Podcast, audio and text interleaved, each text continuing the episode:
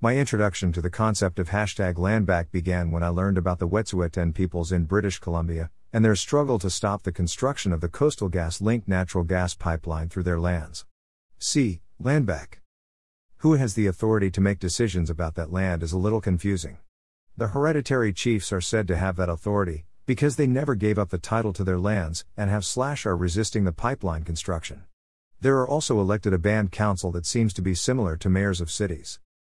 Toronto, protests across the country in support of the Wet'suwet'en hereditary chiefs have prompted questions surrounding the difference between these chiefs and elected band councils, and the answer is complicated.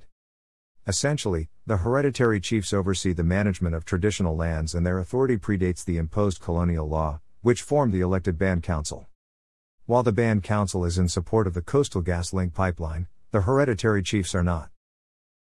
The Band Council has done their due diligence and they want to be part of this economic initiative, create jobs for their people, be part of the economy, and they balance the environment and the economy, National Chief Perry Bellegarde of the Assembly of First Nations told CTV's Power Play earlier this week.